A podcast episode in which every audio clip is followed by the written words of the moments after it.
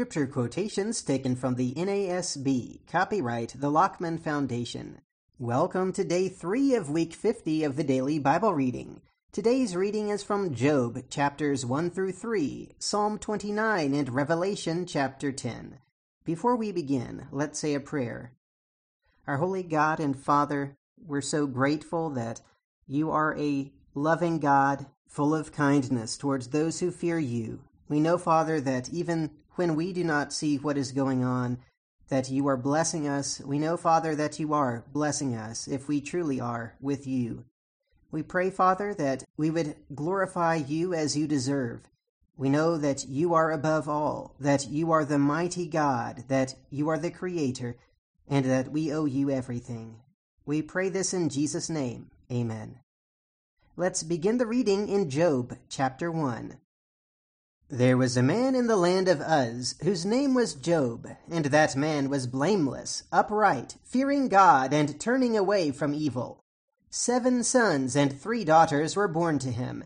His possessions also were seven thousand sheep, three thousand camels, five hundred yoke of oxen, five hundred female donkeys, and very many servants. And that man was the greatest of all the men of the East.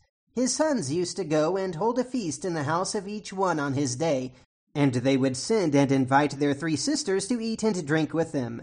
When the days of feasting had completed their cycle, Job would send and consecrate them, rising up early in the morning and offering burnt offerings according to the number of them all. For Job said, Perhaps my sons have sinned and cursed God in their hearts. Thus Job did continually. Now there was a day when the sons of God came to present themselves before the Lord, and Satan also came among them. The Lord said to Satan, From where do you come? Then Satan answered the Lord and said, From roaming about on the earth and walking around on it. The Lord said to Satan, Have you considered my servant Job? For there is no one like him on the earth, a blameless and upright man, fearing God and turning away from evil. Then Satan answered the Lord, Does Job fear God for nothing? Have you not made a hedge about him and his house and all that he has on every side? You have blessed the work of his hands, and his possessions have increased in the land. But put forth your hand now and touch all that he has. He will surely curse you to your face. Then the Lord said to Satan, Behold, all that he has is in your power. Only do not put forth your hand on him. So Satan departed from the presence of the Lord. Now on the day when his sons and his daughters were eating and drinking wine in their oldest brother's house, a messenger came to Job and said, The oxen were plowing and the donkeys feeding beside them, and the Sabaeans attacked and took them. They also slew the servants with the edge of the sword, and I alone have escaped to tell you. While he was still speaking, another also came and said, the fire of God fell from heaven and burned up the sheep and the servants and consumed them, and I alone have escaped to tell you. While he was still speaking, another also came and said, The Chaldeans formed three bands and made a raid on the camels and took them and slew the servants with the edge of the sword, and I alone have escaped to tell you. While he was still speaking, another also came and said, your sons and your daughters were eating and drinking wine in their oldest brother's house, and behold, a great wind came from across the wilderness and struck the four corners of the house, and it fell on the young people, and they died, and I alone have escaped to tell you. Then Job arose and tore his robe and shaved his head, and he fell to the ground and worshipped. He said, Naked I came from my mother's womb, and naked I shall return there. The Lord gave, and the Lord has taken away. Blessed be the name of the Lord. Through all this, Job did not sin, nor did he blame God. Chapter 2 Again there was a day when the sons of God came to present themselves before the Lord, and Satan also came among them to present himself before the Lord. The Lord said to Satan, Where have you come from? Then Satan answered the Lord and said, from roaming about on the earth and walking around on it. The Lord said to Satan, Have you considered my servant Job? For there is no one like him on the earth, a blameless and upright man, fearing God and turning away from evil. And he still holds fast his integrity, although you incited me against him to ruin him without cause. Satan answered the Lord and said, Skin for skin. Yes, all that a man has he will give for his life. However, put forth your hand now and touch his bone and his flesh. He will curse you to your face. So the Lord said to Satan, Behold, he is in your power. Only spare his life.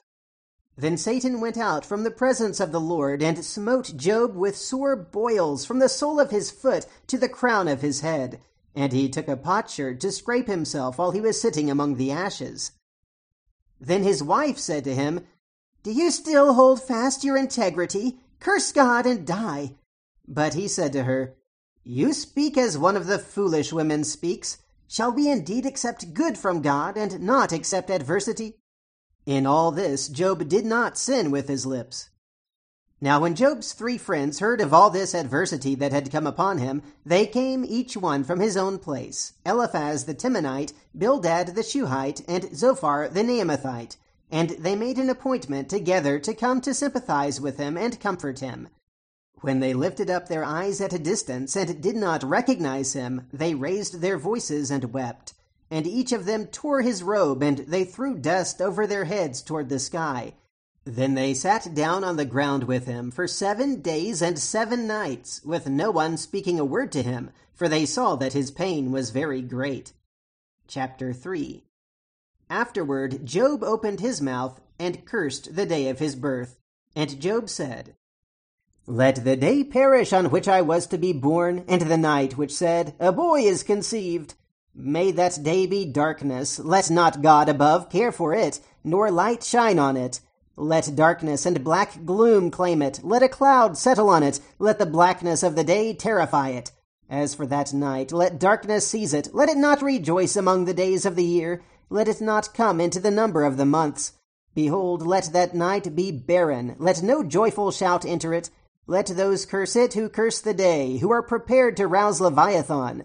Let the stars of its twilight be darkened. Let it wait for light, but have none, and let it not see the breaking dawn, because it did not shut the opening of my mother's womb, or hide trouble from my eyes.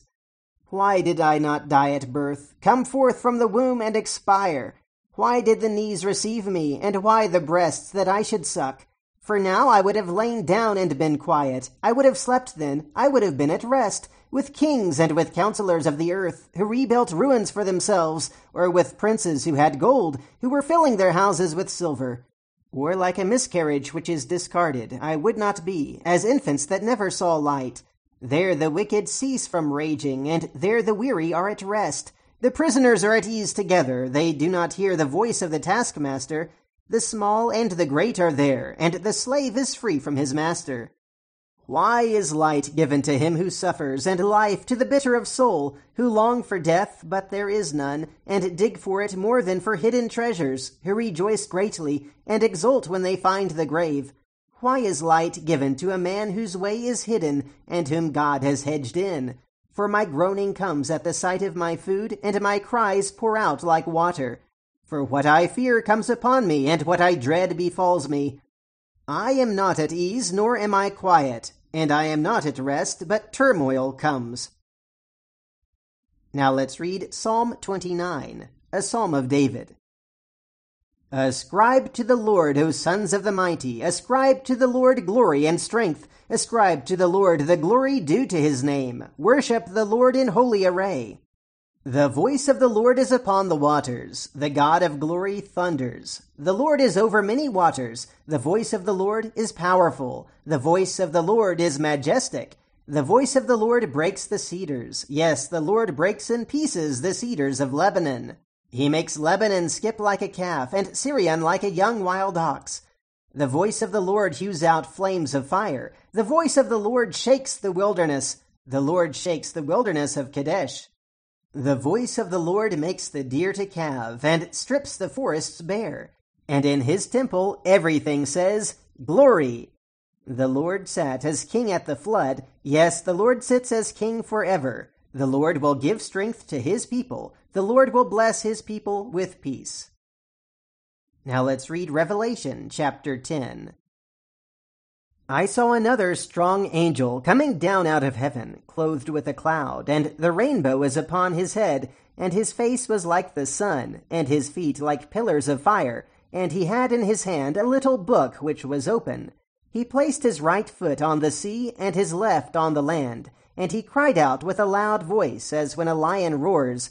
And when he had cried out, the seven peals of thunder uttered their voices. When the seven peals of thunder had spoken, I was about to write, and I heard a voice from heaven saying, Seal up the things which the seven peals of thunder have spoken, and do not write them.